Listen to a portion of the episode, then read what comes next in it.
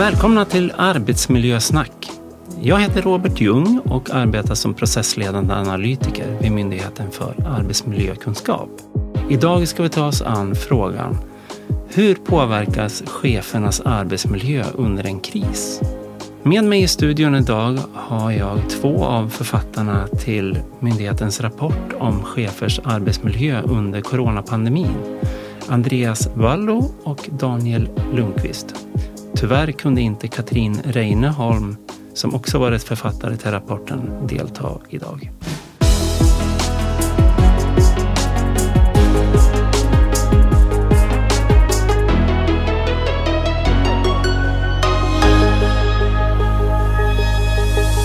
Hej och välkommen! Jag har tagit mig ner till Linköping och sitter här i en studio med två stycken framstående forskare från Linköpings universitet.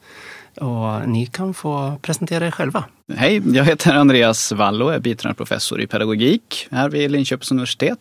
Forskar med min kollega Daniel Lundqvist, eh, universitetslektor och eh, docent i pedagogik. Ja, och ni är varmt välkomna hit.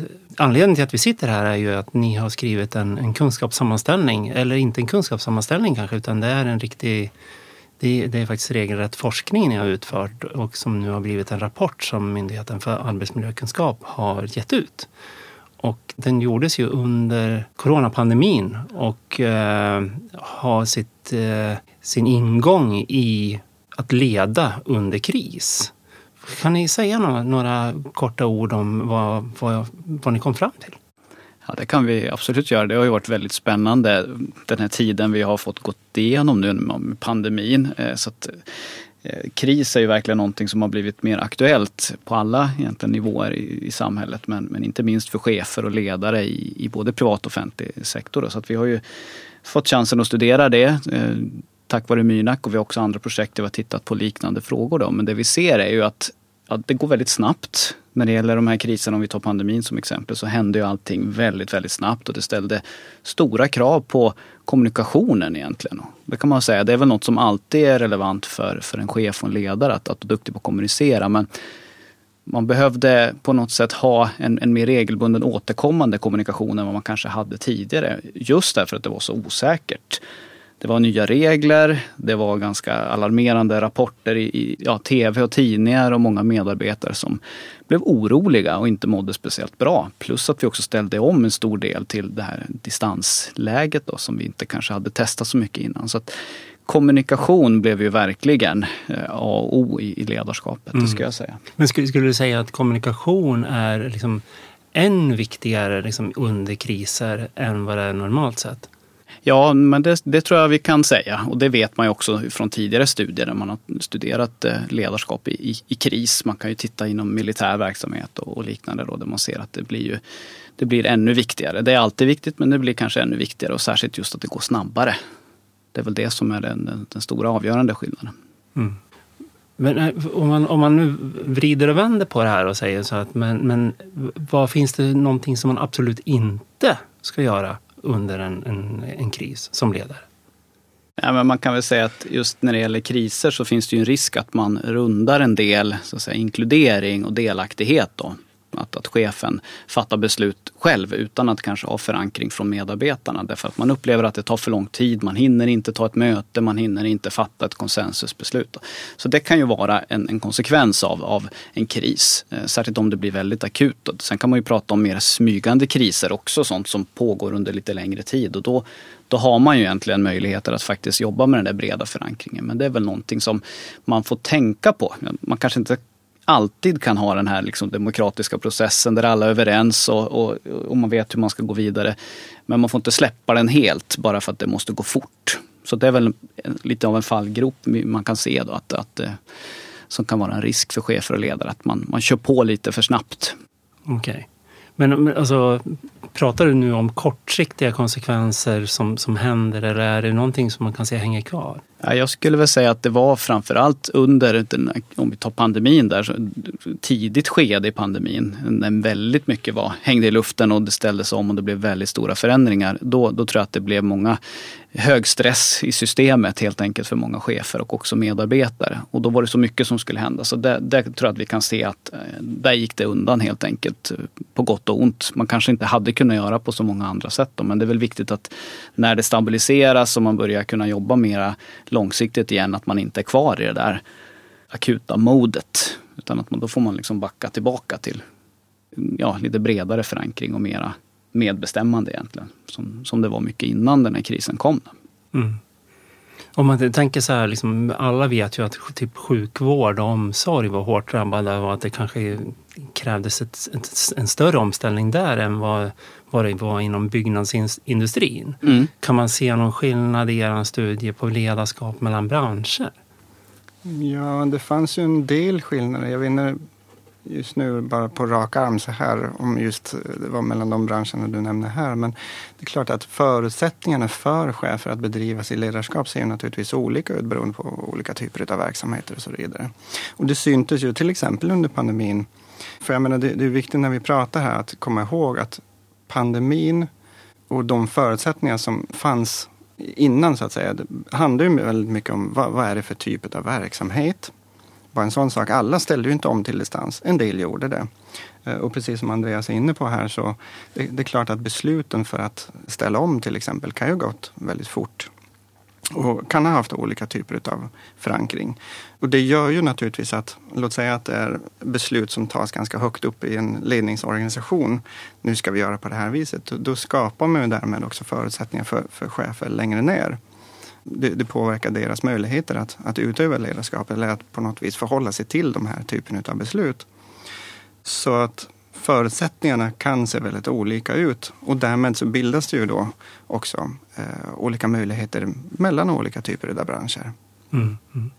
Men om, om, man tänker sig att eh, i er rapport här, nu, nu beskriver här flera olika branscher och vi pratar om tidigt och sent och, och inne i pandemin. Om ni skulle välja ut vad var mest, liksom, mest intressant som kom fram ur den här rapporten? Oh, du ställer en svår fråga. att vi ska behöva välja här. Det är ju så mycket som är spännande. Ja, ni får ta flera. Men, men eh, något som ändå är som vi ofta pratar om och reflekterar över det är att det, det kan spreta ganska mycket i hur man har upplevt hela den här krisen den här pandemin.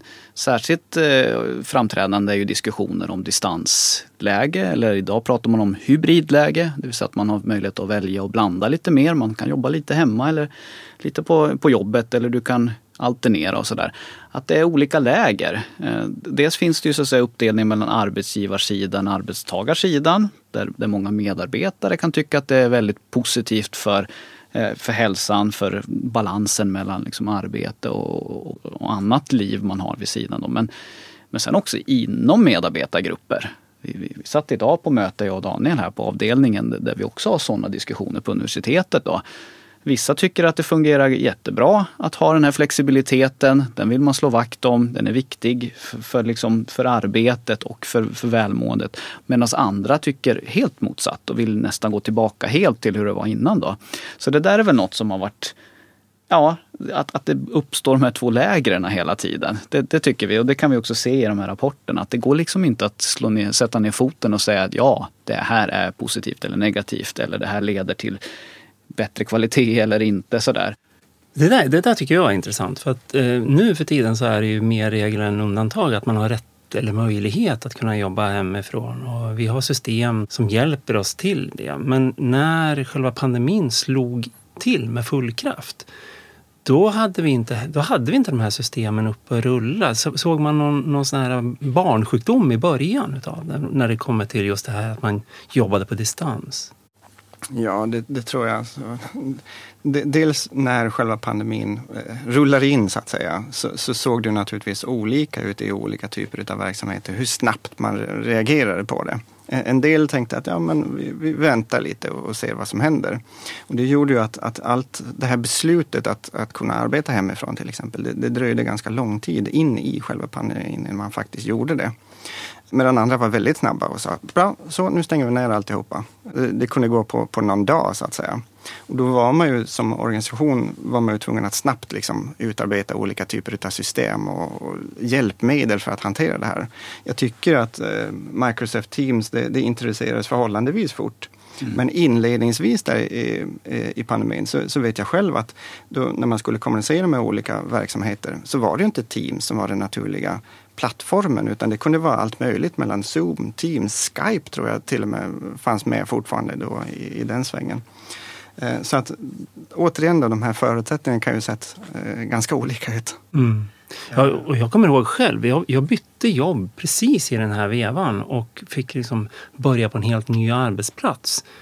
Och alla var på distans. Och mm. för mig var det väldigt viktigt med de här, vi hade digitala fikaraster och såna här saker. Så att man fick en gemensamhet till, till gruppen även fast man inte träffades fysiskt? Är det någonting som, som har kunnat fångats upp i era studier? Någonting? Mm, absolut, och det, där, det följer mycket på chefens eller ledarens axlar och, och försöka dra igång det där. Och det är kanske sånt som normalt sett regleras av sig självt att eh, kollegorna träffas i fikarummet och nyanställda träffar alla där. Men nu blev chefen tvungen att dra det där och skapa digitala lösningar för fika, after work och lite andra sådana jippon. Och det är många chefer som aldrig har gjort så.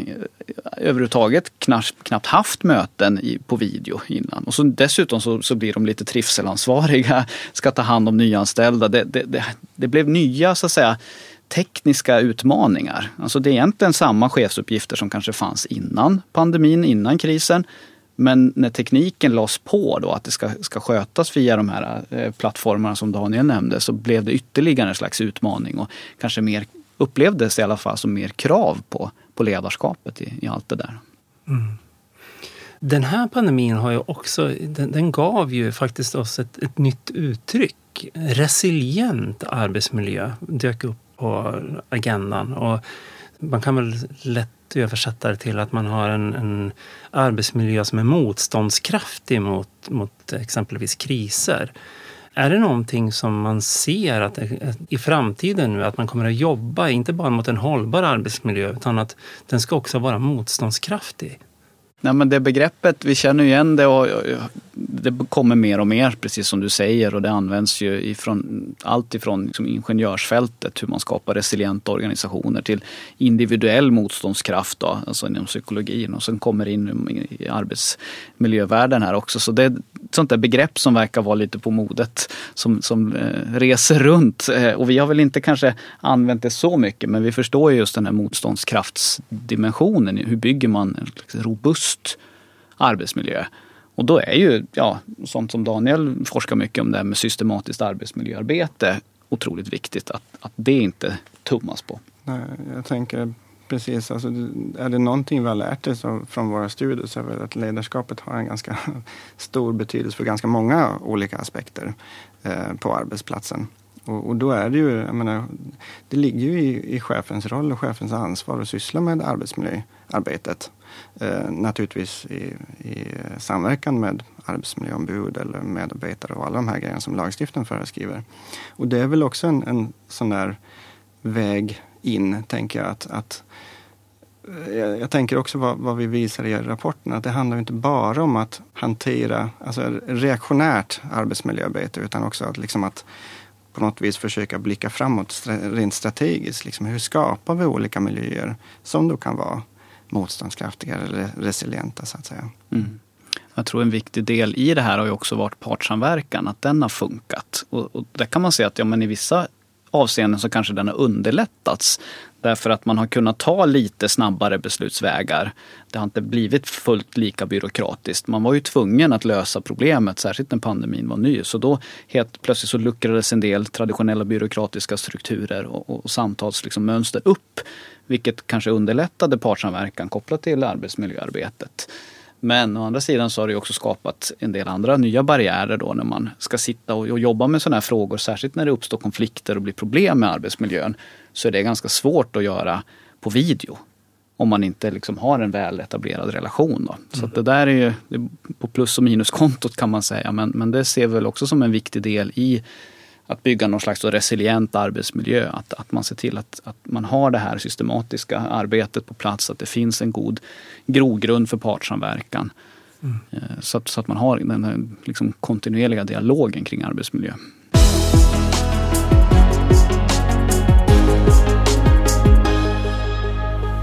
Vi, när vi pratar nu om ledarskap och chefer så, så klumpar vi ihop dem än så länge. Men har, har ni tittat på liksom, om man är första linjens chef och, eller, eller om man är högre upp i organisationen? Om, var det någon skillnad där eller var det någon skillnad på hur många underställda man hade som chef?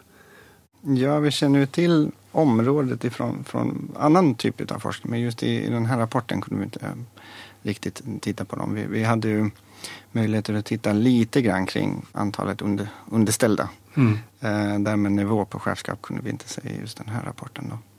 Mm. Ja, och det, där fanns det väl eh, en del skillnader. Andreas, minns du exakt hur de skillnaderna såg Jag minns inte exakt, men det är ju det vi ser att de som har fler, om det var fler än tio medarbetare ja. så börjar vi se att det blir skillnader, att det blir mera krav. Och det blir, det blir mer, alltså det är svårare situation att hantera. Och det, det ser man ju också så att säga, i traditionellt vanligt chefskap, ledarskap även utan kris.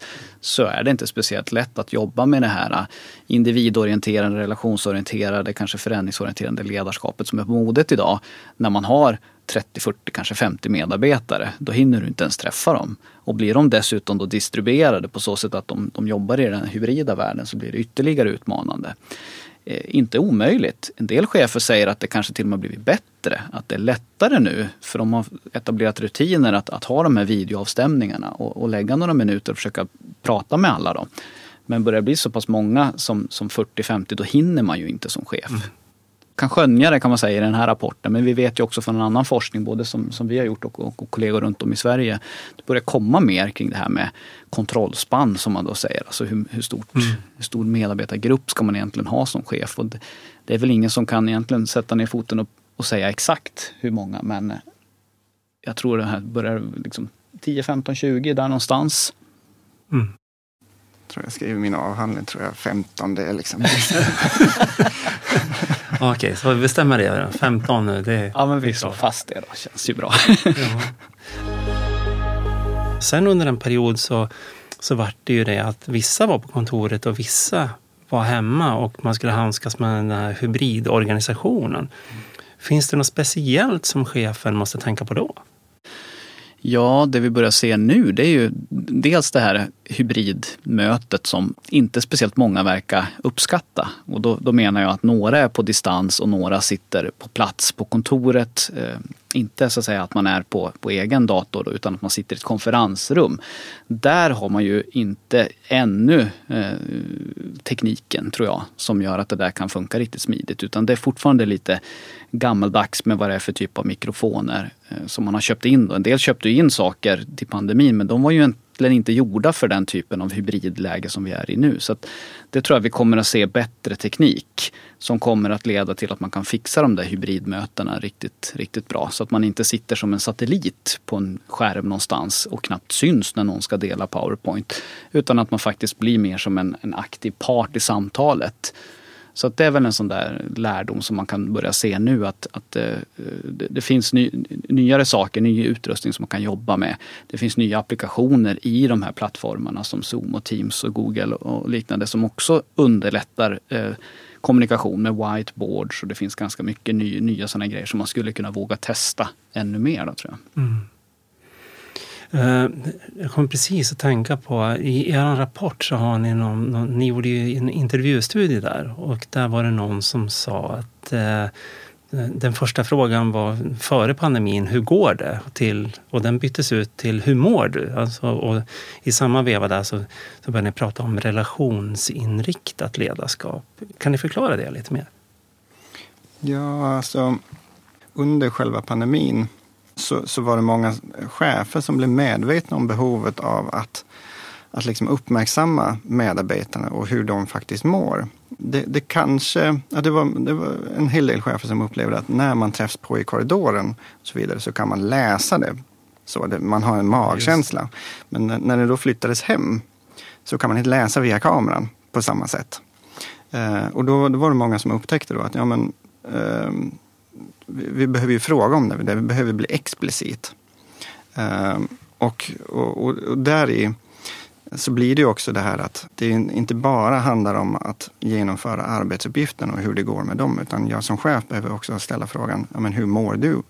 För att mm. sen komma in på arbetsuppgifterna naturligtvis. Mm. Mm. Mm. Och det är kanske är någonting man behöver ta med sig även utanför videosamtalet och distansläget. Att fler chefer kanske insåg att man tog för givet också att ja, man ser varandra i korridoren och, och tyckte sig kunna läsa kroppsspråk och liknande. Och det kanske man till någon nivå kunde göra men det finns ju fortfarande ja, man kan dölja ganska mycket som medarbetare. Så att den frågan, hur mår du? Den är nog väldigt viktig att ta med sig i, i, även in i framtiden, i här, oavsett hur man, hur man möts. Det tror jag också. Det är ganska humant också. Att ja, precis. undra hur sina kompisar och kollegor mår. Så att säga. Ja, och, och sen tror jag det kan vara bra att medarbetarna också, det här har vi inte studerat i rapporten, men just att, att chefen får ju sällan frågan.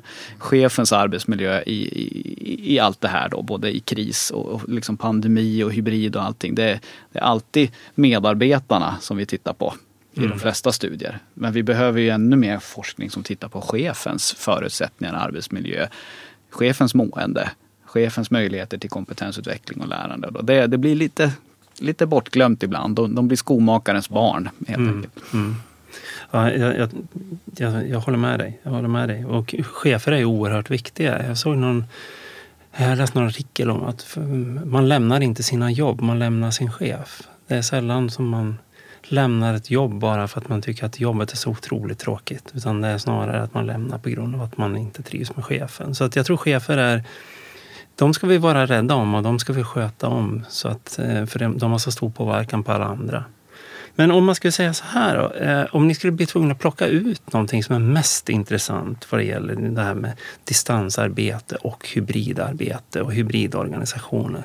Vad är liksom kärnan utav det om man tar chefens perspektiv här? Något som vi är intresserade av som forskare inom pedagogik det är vad som händer med det här dagliga informella lärandet. Det börjar vi få upp ögonen mer och mer för att det är svårt att skapa utrymme för det i, i hybridvärlden. Det sker mycket i samtal vid kaffemaskinen. Man chitchattar när man sitter och fikar eller man går och äter lunch och sådär. Men om, om man jobbar mer distribuerat och man sitter mer på, med större avstånd så, så behöver man på något sätt tänka till eh, kring hur man ändå kan skapa utrymme för det. Det dagliga, ganska spontana lärandet överhörning mellan olika individer så där som löser olika problem och delar med sig av det.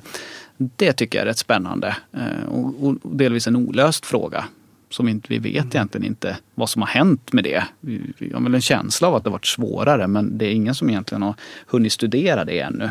Så det tror jag kan vara en sån typiskt bra forskningsfråga för framtiden. Mm.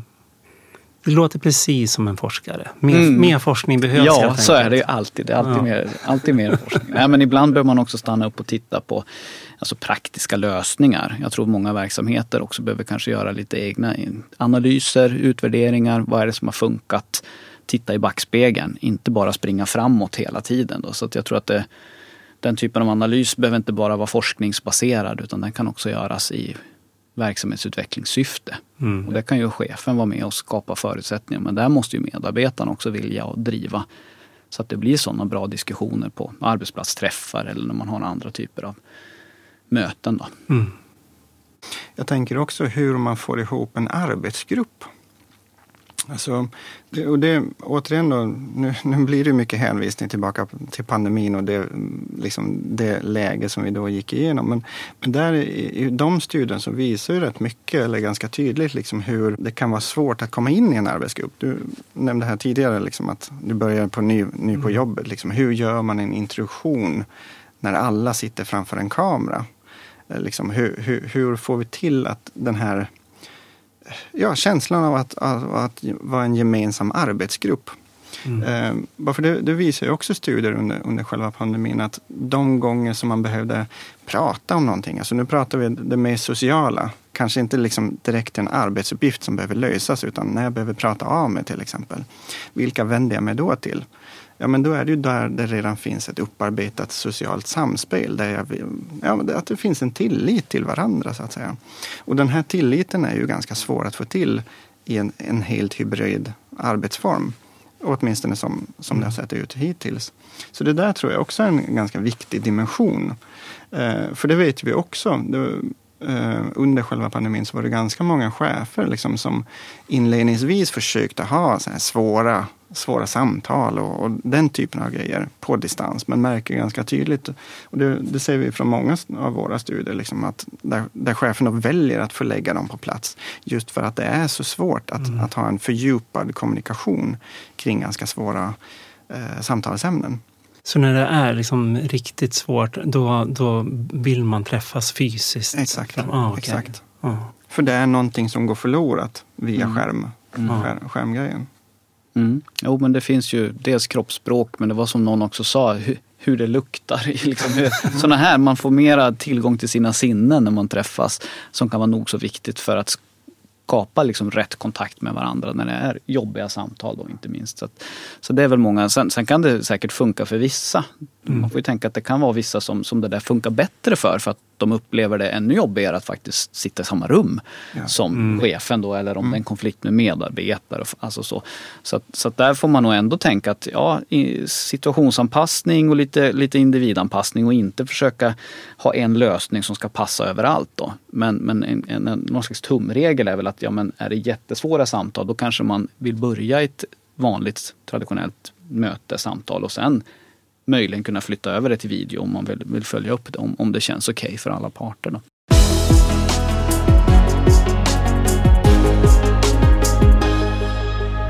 Nu fick vi en crash course i, i, i liksom sådana här hybridmöten och distansmöten under pandemin och, och, nu pustar nog alla ut och tycker ja men nu kan jag det. Men man är inte jättesugen om det inte kommer ny kris att faktiskt förkovra sig ytterligare. Det, okay. Generellt så är man kanske inte riktigt på, på hugget och testar ny teknik mm. överallt. Utan man, man, man andas nog ut. Sen finns det alltid de här på avdelningarna som tycker allt sånt är jätteroligt och gärna vill prova. Jag kan vara sån också. Så att, nu kommer det här och det här, kan vi inte prova det? Mm. Och så får, stirrar Daniel på mig. Nej men eh, exakt. Och, och, det är ju det som också är en fara. Jag tror vi skrev det i rapporten också, eh, som lyftes upp. Liksom att det, det, är ju en risk att det bildas ett A och B-lag i medarbetargruppen. De som är duktiga och, och kan det här med teknik. Och sen har vi de som, som kanske har svårare eller inte tycker om det eller vad det nu för, för olika typer av skäl. Och det, det, kan ju bildas, liksom, dels kan bildas, bildas konflikter mellan de grupperingarna naturligtvis. Men, men sen i slutändan så kan det ju helt enkelt leda till liksom att ja, det blir ett, ett, ett mindre framgångsrik del av arbetsgruppen ja, som, är, som är väldigt duktiga. Liksom. Ja. Ehm, så det är ju en, en fara faktiskt. Det där med A och B-lag fick man ju höra mycket om. Dels så pratar man om A och B-lag gentemot de som var på plats och de som var hemma. Men sen även det här med A och B-lag vad det gäller teknikkunskap. Så att mm. säga. Så att det, men, men jag vet inte riktigt, hur, finns det någon, någon, någon fakta bakom det nu när man tittar tillbaka? Jag vet inte, vi kanske inte har sett det specifikt. Vi har nog inte tittat på den frågan så det är väl kanske något vi får ta med oss. Men, men visst, känslan att det har ju alltid varit svårt utifrån att chefen ska på något sätt hitta speciallösningar för vissa individer. Eh, och sen något som passar hela gruppen. Så mm. den spänningen har vi ju sett mellan individ och liksom gruppkollektivet. Då. Sen kanske inte det är A och B-lag riktigt på så sätt. Men, men eh, när det gäller det här med tekniken, det tror jag, där tror jag nog kanske att det kan upplevas så. Att vissa medarbetare kanske själva känner att de inte riktigt är med i diskussionen på samma sätt när man, när man tycker det är lite extra svårt med, mm. med teknik då särskilt. Mm. Ja, det kanske finns anledning för oss att träffas här i den här studion om ett par år igen och prata vidare om teknikutvecklingen och hur det har påverkat ledarskapet och gruppen. Men eh, fram till dess så måste jag ändå få tacka så hemskt mycket för en trevlig diskussion och så får ni ha en fortsatt trevlig dag. Tack så mycket. Tack.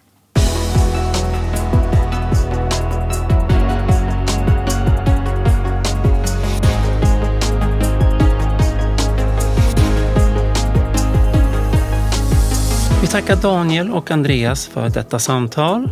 För er som är intresserade av att fördjupa er ytterligare kan ni läsa rapporten Chefers arbetsmiljö under coronapandemin i sin helhet på myndighetens webbplats mynak.se. Tack för att ni lyssnade på det tionde avsnittet av Arbetsmiljösnack.